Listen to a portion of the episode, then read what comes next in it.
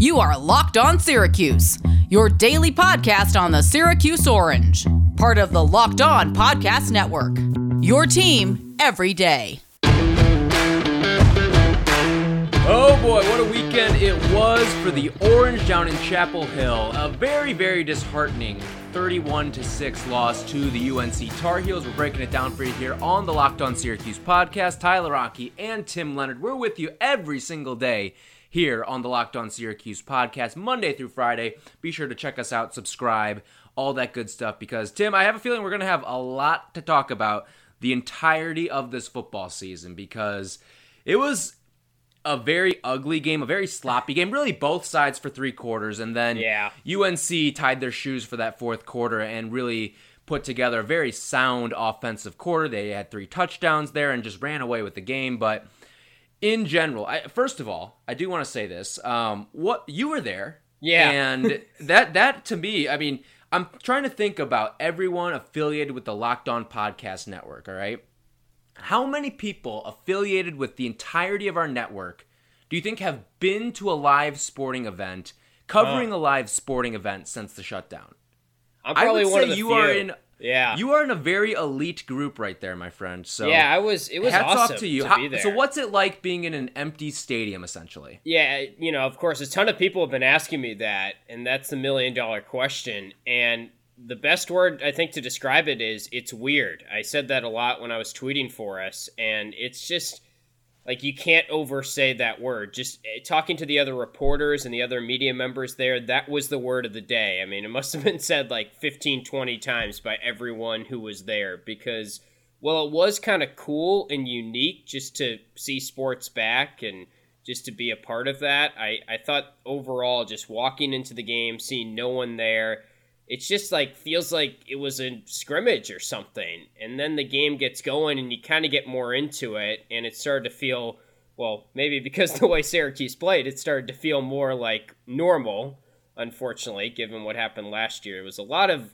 what we saw last year but yeah very cool to be at the game. I thought uh, i thought it was kind of what you'd expect but kind of hard to really wrap your head around how weird it is until you're really there and there's no fans there What's the pumped in crowd noise like? Because have you, have you been to Kenan Stadium before for a football game? Yeah, it's it's so what's, usually what's honestly the disparity not that in terms of how loud obvious. it is. Yeah, obviously that's that's a basketball school for sure, but yeah, the the crowd noise was pretty loud. I I honestly didn't get a firm grasp of it. The best grasp I got is when they were testing it because that happened to be right when I was walking into the arena, like an hour before kickoff. And when they were testing it, I was like, this is pretty loud. Like, this is not that far off from normal. But once you're watching the game up high in the press box, like the windows are shut, there you're really hearing. They shut the windows. Isn't that like rule number one of COVID safety? Leave the windows open, let the air flow yeah, in and out. we were all wearing. What are they doing in, there. North Carolina, man? Come on. I, I know, I know. Well, I mean, for the most part, I felt safe being there, but no, I'm sure. Yeah. yeah. And I think they, you know, it's a weird situation where you're trying to make the most of it. But yeah, you couldn't really hear a ton of the crowd noise, which is weird that I'm saying that because I should have been able to. But it's just given the situation where all I was hearing was what was coming through the windows. So it really, like, I did some videos from up top. I think I did one of the kickoff, and you can't hear anything, like, not even the ambient noise. So it, it makes it even seem a little more eerie than it probably actually was. But, I mean, the crowd noise was loud it also was like nothing compared to normal. I mean, you can't sugarcoat that. Hmm, that's that's very interesting. All right, so you had the in-person view, something that literally I think none of our listeners had of that game, and watching that putrid offense because yeah. it's funny. What we, we talk about our prop shop. All right, we talk about our prop shop, and one of the props was who will score the first touchdown. And I, I, guess what does the pot roll to next week? I mean, do our picks stand for next week? We, I guess we have to do the same prop for next week because there wasn't a touchdown in this game. Pair of Yeah. Andre Szmyt field goals, all the offense that this team could must, muster Should have been up. Sharod Johnson. That should have been the yeah, first. no, yeah, you are right. It should have been. He, he dropped that one, and, and let's be honest, there were a couple of other red zone opportunities that this oh, team Oh, yeah. just did not capitalize on. Very frustrating offensively, and I think we start this entire conversation with Tommy DeVito because the numbers weren't good. I mean, the, the stats back it up, but he just looked off. He, he did not look like the Tommy DeVito that we had expected. Okay, maybe with some bolstered offensive line play or, or some better chemistry with the receivers going into this year. But no, it was the same old, same old that we saw last year, and, and it was another disastrous offensive effort for this Orange team. And, and to me, when I look at Tommy DeVito, I just don't know how this is going to get better because UNC's got a solid defense. They've got fantastic linebackers. They've got some good defensive backs, but he's not taking the shots that I expected Tommy DeVito to take when he came to this school. He's not the big arm Tommy DeVito. His downfield success was not there. He overshot a number of receivers. He undershot a couple guys. He let a couple guys out of bounds. The accuracy has been very, very suspect, and I'm really starting to get worried. And the thing that worries me the most is who there's no uh, better option on the team. Yeah. and you just kind of have to ride this out for the rest of the year. Yeah, I tweeted some things out today. I went back and watched the game as I know you did. We we clearly just hate ourselves because we had to watch that pathetic offense one more time. And I went back and looked at the film. I tweeted something out from my personal account, but we retweeted it at LO. Yeah, how about you? You were gaining Syracuse. uh, so you were getting some good traction on that Well, one. I- I mean, I think- underscore Leonard four. Yeah, thank you for the for Shout the out, plug. shout out. And uh, yeah, I mean, I think everyone is sort of starting to, even the DeVito supporters, which I would consider myself a pretty big Tommy DeVito defender, even up until when we were doing this the preseason previews for positional groups and stuff going into this season. So at this point, though, I mean, I encourage people to go look at this film that I tweeted out, and and yes, these are still shots of of the worst plays of the game from him. Essentially, like you know, everyone's going to make mistakes, but the the reason why I felt comfortable tweeting that out and and sort of discussing that in that manner is because Tommy DeVito is in his fourth year with the program now.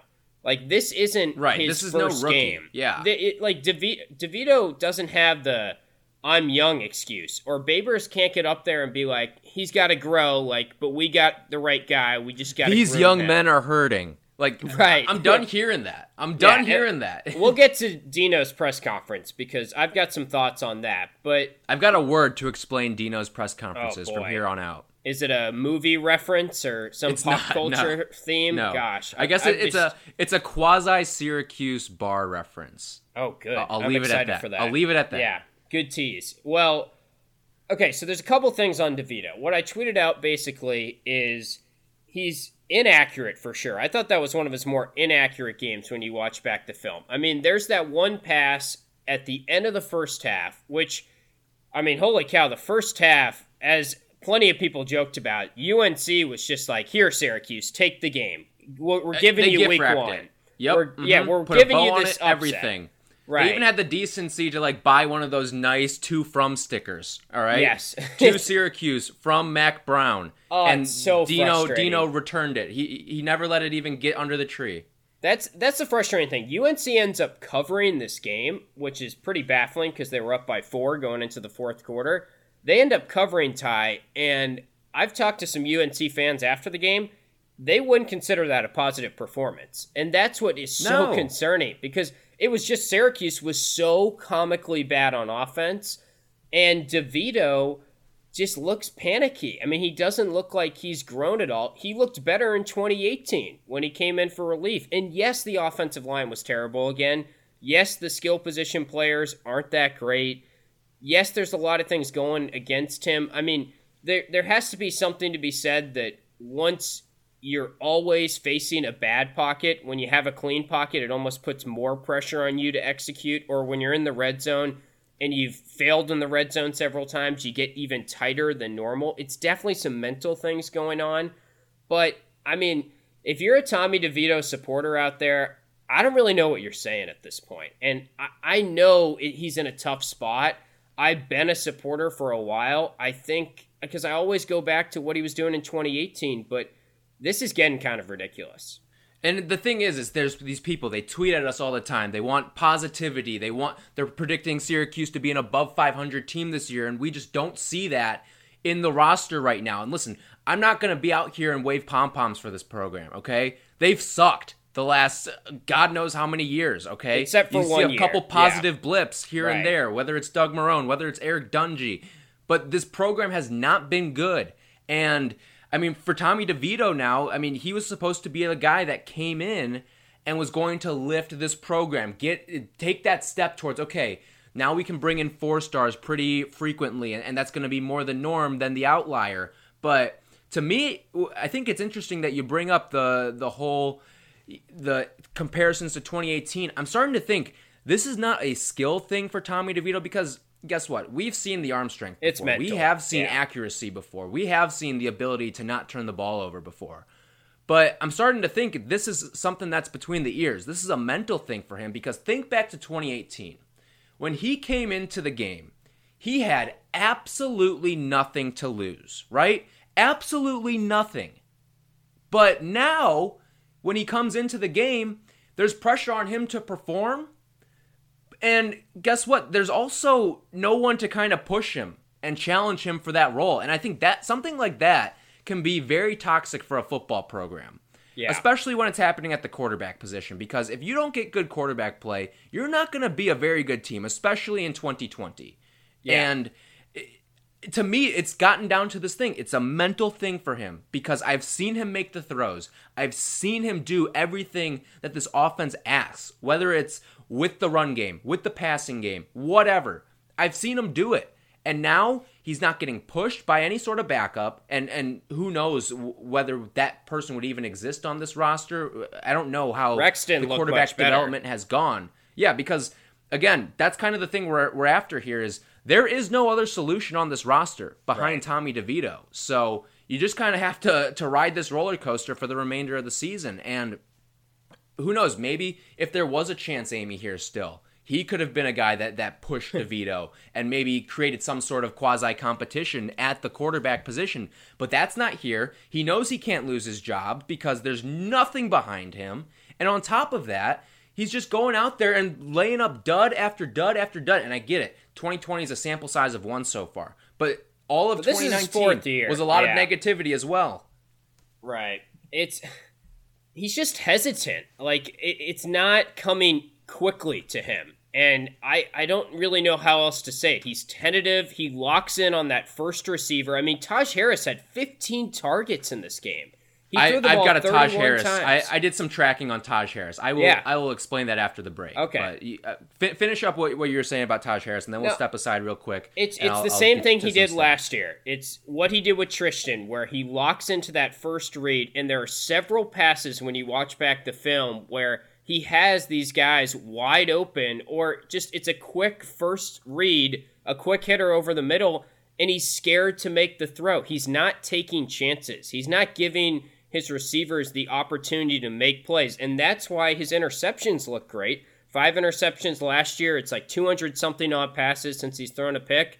That's great. I'd rather him throw two picks and throw for 300 yards and actually have some semblance of an offense because that offense that they had in that game against UNC is I mean that was as bad as I've seen it. And it I shouldn't even say that because it's basically what it was last year, which makes it even more frustrating. All right, so we're going to get to some more thoughts on this offense because it was disastrous down in Chapel Hill. And then on top of that, we're going to break down some of the things that Dino Babers said in his press conference because and, and like I said, I've got a word to to um to characterize what Dino says. And I'm starting to pick up on it now, but seemingly every single game. I've got a little comparison I want to make to that. And we're also going to play a blame game later on. Where are you distributing the blame for the entirety of this loss to Syracuse? So we will do that in just a little bit. But first, got to get in a word with our guys from Built Bar because guess what? Built Bar is re upping the protein bar game. Six new flavors coming to the Built Bar lineup, including here are the ones that really caught my eye caramel brownie, and cookies and cream. I am really looking forward to that. There's no better way to reward yourself for a workout than with Built Bar because A, they're healthy, B, they taste like a candy bar, and C, you're just getting all these different benefits for your body. And they don't fill you up like they're an entire meal. They're the perfect post workout snack or just a regular snack. You need something to get you through the day, a little pick me up from that working from home. Built Bar is the way to go. And right now, T- take a listen to this real quick, all right? because they are giving away a free cooler with your purchase while supplies last. Yes, you heard me right. A free cooler with your purchase. You're going to want to get on this ASAP. Go to builtbar.com, use the promo code locked on, and you'll get $10 off your next order. Remember, this used to be just your first order, but now you will get it off your next order. Use the promo code locked on, and you'll get $10 off your next order at builtbar.com.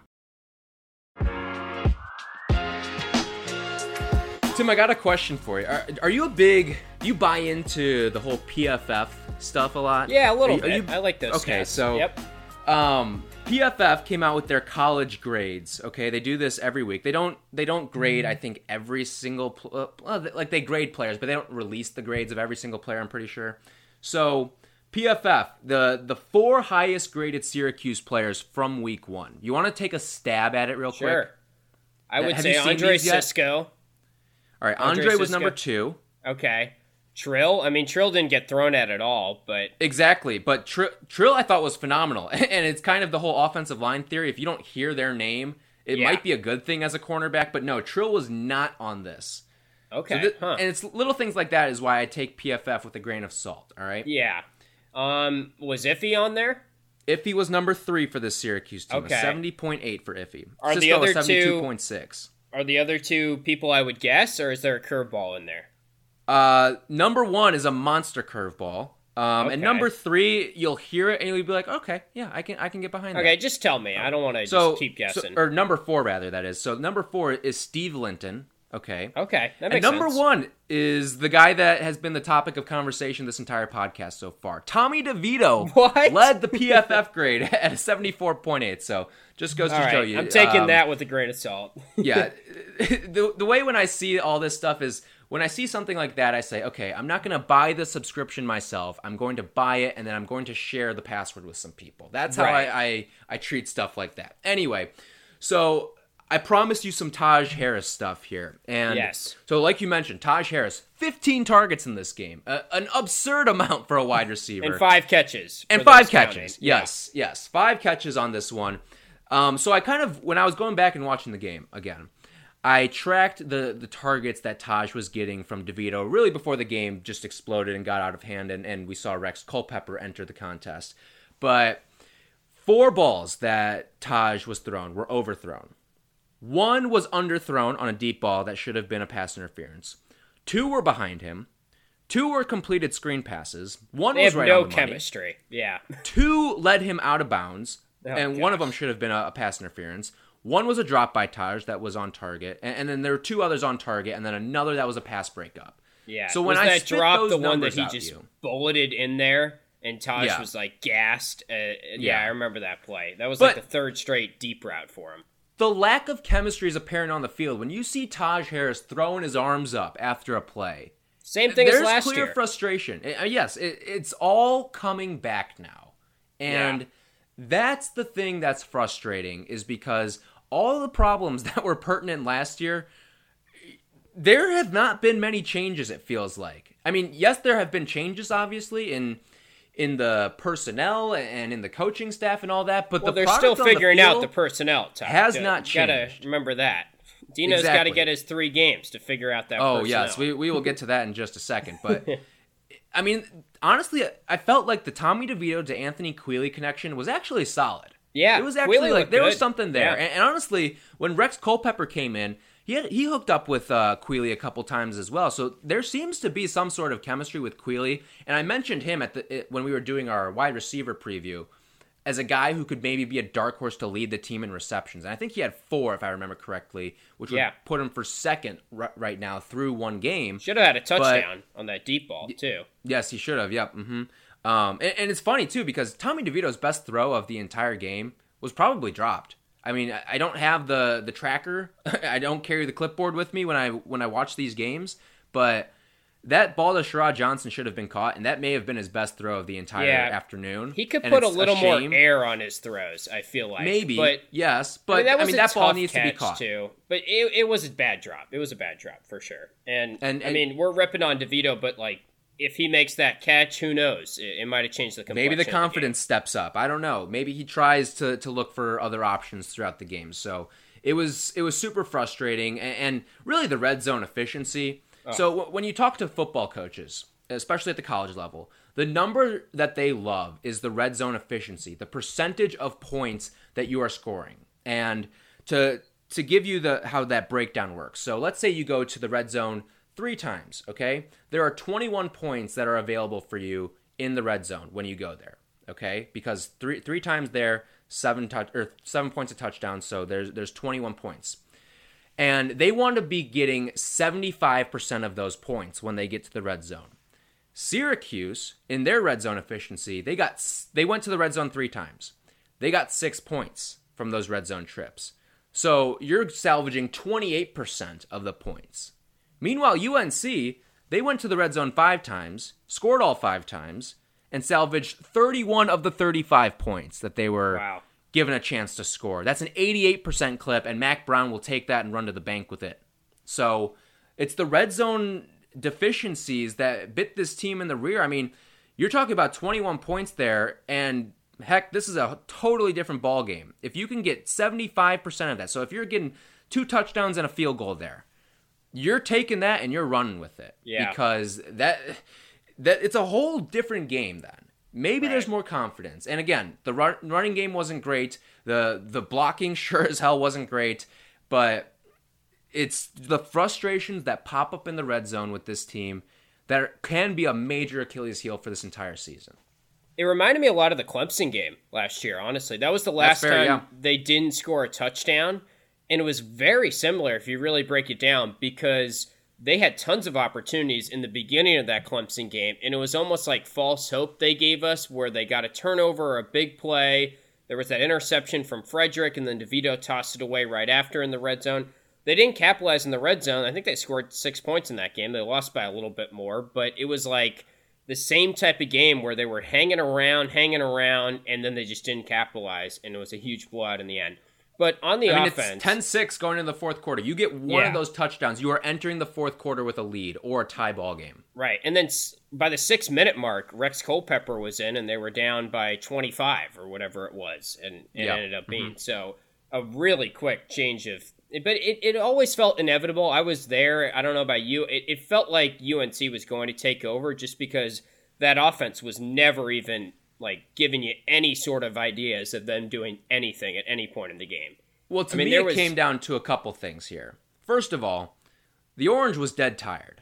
And yeah. I think that comes down to a couple things. How many people on this depth chart Dino Babers trust to go out there and make a play, especially in a tight game?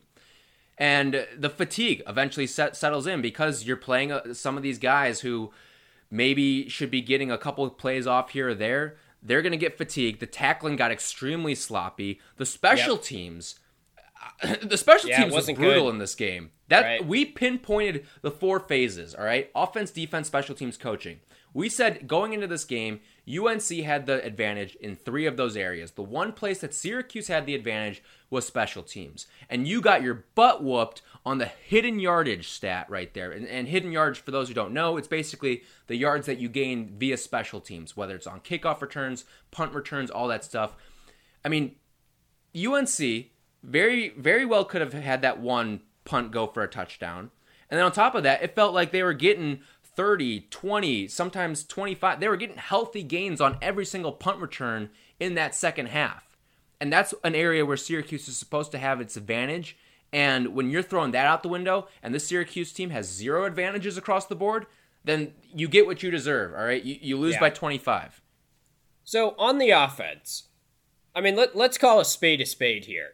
It was terrible. And, and this offense stinks. Like, it, it's time to look in the mirror on this offense and going forward, we better see some adjustments. We better see at least something. I mean, throw something out there that is different than what we've seen for now the past 13 games. And I know Trill Williams' dad was on Twitter. I think it's Trey Williams, and he was yeah. tweeting a couple of oh, things. Yeah. But he, he didn't hold back. He said, How did we get a new offensive coordinator and we're still running the same plays on offense?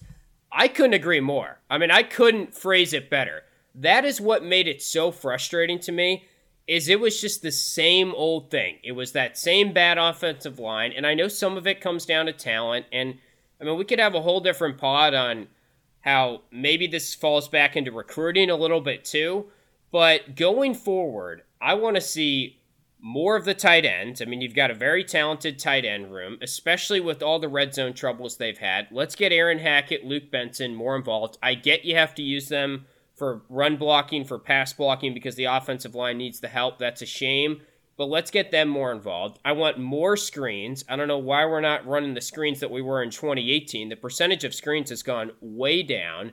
And that And guess feels what? like it. The thing about that too, you've got game-breaking receivers with speed. What's the one thing that Dino recruits into the receiver room? It's speed. Guys Yeah. who can make a play Get Nykeem off in of these space. screen passes. I mean, think about think about Taj Harris. He had what his 94-yard touchdown uh, from a season ago. A lot of this stuff is yards after the catch. A lot of these completions that they have and the yardage that DeVito's racked up is yards after the catch. Right. Taj had that one play, broke like four tackles and just kept spinning Right. off Yeah. defenders. I mean, Nykeem looked good. He had that punt return, which was called back. That was unfortunate, but he looked more like his old self in 2018. He just You get him going get over him the middle, you get some blocking going out there, you could have something. Right. I mean, they have some pieces. And the other thing I want is just more quick hitters, more passes over the middle. When you go back and look at the film, I mean, teams have, have succeeded with bad offensive lines to a degree at every level. I, I know that Syracuse's offensive line is very damaging to the product that they're putting out on offense, but it's crippling them more than it should be. You should be able to adjust as a coaching staff after what happened last year and after knowing what the personnel is going into this year. You should be able to come up with more ways to get the ball out of DeVito's hands quickly. Now, some of that falls on DeVito, like we said in the earlier segment, because he's just not making quick enough reads and he's not making quick enough decisions. But let's just get it so that he has to make the right decision. Let's throw quick hitters over the middle. That's when they succeed. When you go back and watch it, they went to Queeley for that first completion, I believe, for a first down right out of the gate. A quick slant. Queeley's going to beat his man. Nykeem's going to beat his man when it's man coverage like that. Just make it so it's more over the middle throws. I feel like DeVito gets into this bad habit of constantly throwing to the sidelines. And stats say that he is better to the sidelines than over the middle. So I don't know if he subconsciously is more afraid of throwing over the middle or what it is, but let's work more over the middle quick stuff into this op. Let's just make changes. I just don't want to see the same thing in week 4 because honestly, I'm just tired of watching it. I think everyone is. This coaching staff had Erv Philips on this team. They know that, right? Like they ran plays for Erv Philips, and that's the exact type of player that you could plug into this offense. And guess what? There is an Erv Philips on this offense. Okay, Yeah. his name's Nykeem Johnson, and, and to a degree, you, I mean Anthony Queeley can play like this too. You've got Yeah. guys who can play like that, and you just feed them some stuff over the middle. You get them into some tunnel screens, and things can happen. Let them make plays for you. And you just could not get anything going offensively, and you're pulling your hair out when it's the fourth quarter. You're down four. You're being handed this ball game, and you choke on your own dinner. That's what this game was. So, and then Dino Babers after the game, and we have to get into this. Yeah, we because do. He, he's, I've got my word here for you, Tim. All right, he's taking right. a heavy, heavy swig of the excuse juice. Okay, because when when he is going out and saying we need two more games to figure out the personnel, Yeah. Oh God. I'm I- laughing. I, I can't laughing, even, And I get, I get that these first three games are not going to be easy, especially now because Pitt. You've you're opening up the season with back to back ranked opponents. I don't know if you saw, but Pitt Everyone's is in the same now boat, number though. 25. But Right. guess what? UNC doesn't have those preseason gimmies to, to start their season. Pitt didn't. Ha- well, I guess actually they did because they started with Austin Peay Yeah. and, and blew them out of the water. Yeah, they won by over true. 40 points. But most of these other teams are not given the same luxury that a, a team like Pitt is is facing right now. Okay, so. And I think I saw the Panthers are opening up as a 19 point favorite. And I think you and I, we, we might dig back into the piggy bank a little bit for that one, all right? And, and run to the, the window with that one. But Now, I, I, I don't know. I, we'll, see where that line gets to. I mean, I haven't gambled in a while, but I joked with you that maybe I'm coming out of retirement after watching that up close and personal. I, I hope that I'm wrong, obviously, but that matchup worries me, and we'll get more into it as the week progresses. I mean, for Dino to say we need three games, the season's going, Dino. Yeah, like this, like this isn't. you've, you've got one in the rear view window, You've and it's a got less year. games. Yeah, I mean, this is and and he went on. This is not the year to be making show. an excuse like that. He went on his coach's show on Thursday, and he said he basically called these three games, the first three games, preseason games. I mean, that's unacceptable. I, I don't want my coach having that attitude. I'm sorry. I, I don't care if it's a. I know it's a tough situation. I know that you, you have a young team out there and you've got these new coordinators, and this is just. Uh, I, I get all that. That's why we talked about the expectations would be low going into this year. But I mean, for our sake, just just give us a better product. Like it's just, I'm so sick of watching it, and I'm so sick of seeing Dino get up there. And I like Dino. I mean, I don't think Dino is the problem. I, I believe that 2018 wasn't some fluke. I understand that, you know, this is a time where he's got to prove some stuff. I'm all for that, and I'm all for that thinking. But I, I still deep down think Dino was a good hire, and, and the program's heading in the right direction. I- I'm a little sick though of the press conferences where he's getting up there with the movie references and like you're saying it's just kind of excuses and I mean it wouldn't kill him to take some ownership. Like this is not going well. And and there were high expectations last year. There was a lot of talent last year. You fought the injury bug. Things went against you, Dino, but I mean, we get all that. Like, let, let's make adjustments. Let's take some ownership up on that podium. I, I honestly, I think that's fair to say. I mean, I like Dino, but I'm a little sick of watching his press conferences. I'm I'm with you. I, I think yeah, the the excuses need to stop. Um, and and it's frustrating. It's frustrating to watch the the same problem. It's the definition of insanity, trying to do the same thing over and over again and expecting a different result. And that that's kind of what we're seeing play out. All right. When we come back, we're going to dive into a little bit of this blame game we've got. The Monday blame pie. We're going to take a pie chart and we're going to divvy up the blame for what we saw over the weekend. That's coming up next. All right, so disheartening stuff down in Chapel Hill. By the way, what a win for UNC football this entire week. And Not only do you get your heels, but how about the comeback made by the one, the only Mitchell Trubisky over the Detroit Oh, Lions? yeah. Huh? How about Says that? a Bears heels, fan. huh? He had to slide yeah. Well, hey, you're You guys got lucky, too, all right? man. That No, they got very. Swift. I mean, DeAndre was- Swift dropping that ball at the at the goal line. Yeah, if Yeah. Uh, I, I don't think he's going to be doing that very many more times throughout Yeah, his NFL career. They got That's lucky, tough- but hey, yeah. they uh, good win for the heels all around, both in the the collegiate and in the the professional realms of football. So.